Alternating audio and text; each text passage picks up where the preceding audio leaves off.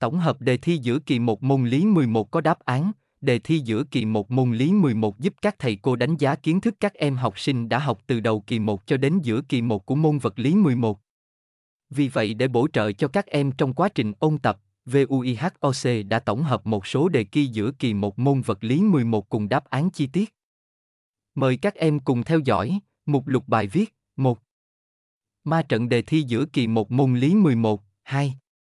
Tổng quan kiến thức vật lý 11 cần lưu ý cho bài thi giữa kỳ 1, 2.1 nội dung kiến thức dao động điều hòa, 2.2 nội dung kiến thức dao động tắt dần. Hiện tượng cộng hưởng, 3.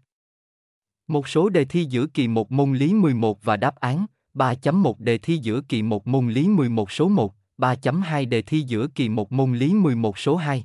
Trên đây là một số đề thi giữa kỳ một môn lý 11 cùng đáp án mà VUIHOC đã tổng hợp lại giúp các em ôn tập tốt và hiệu quả hơn.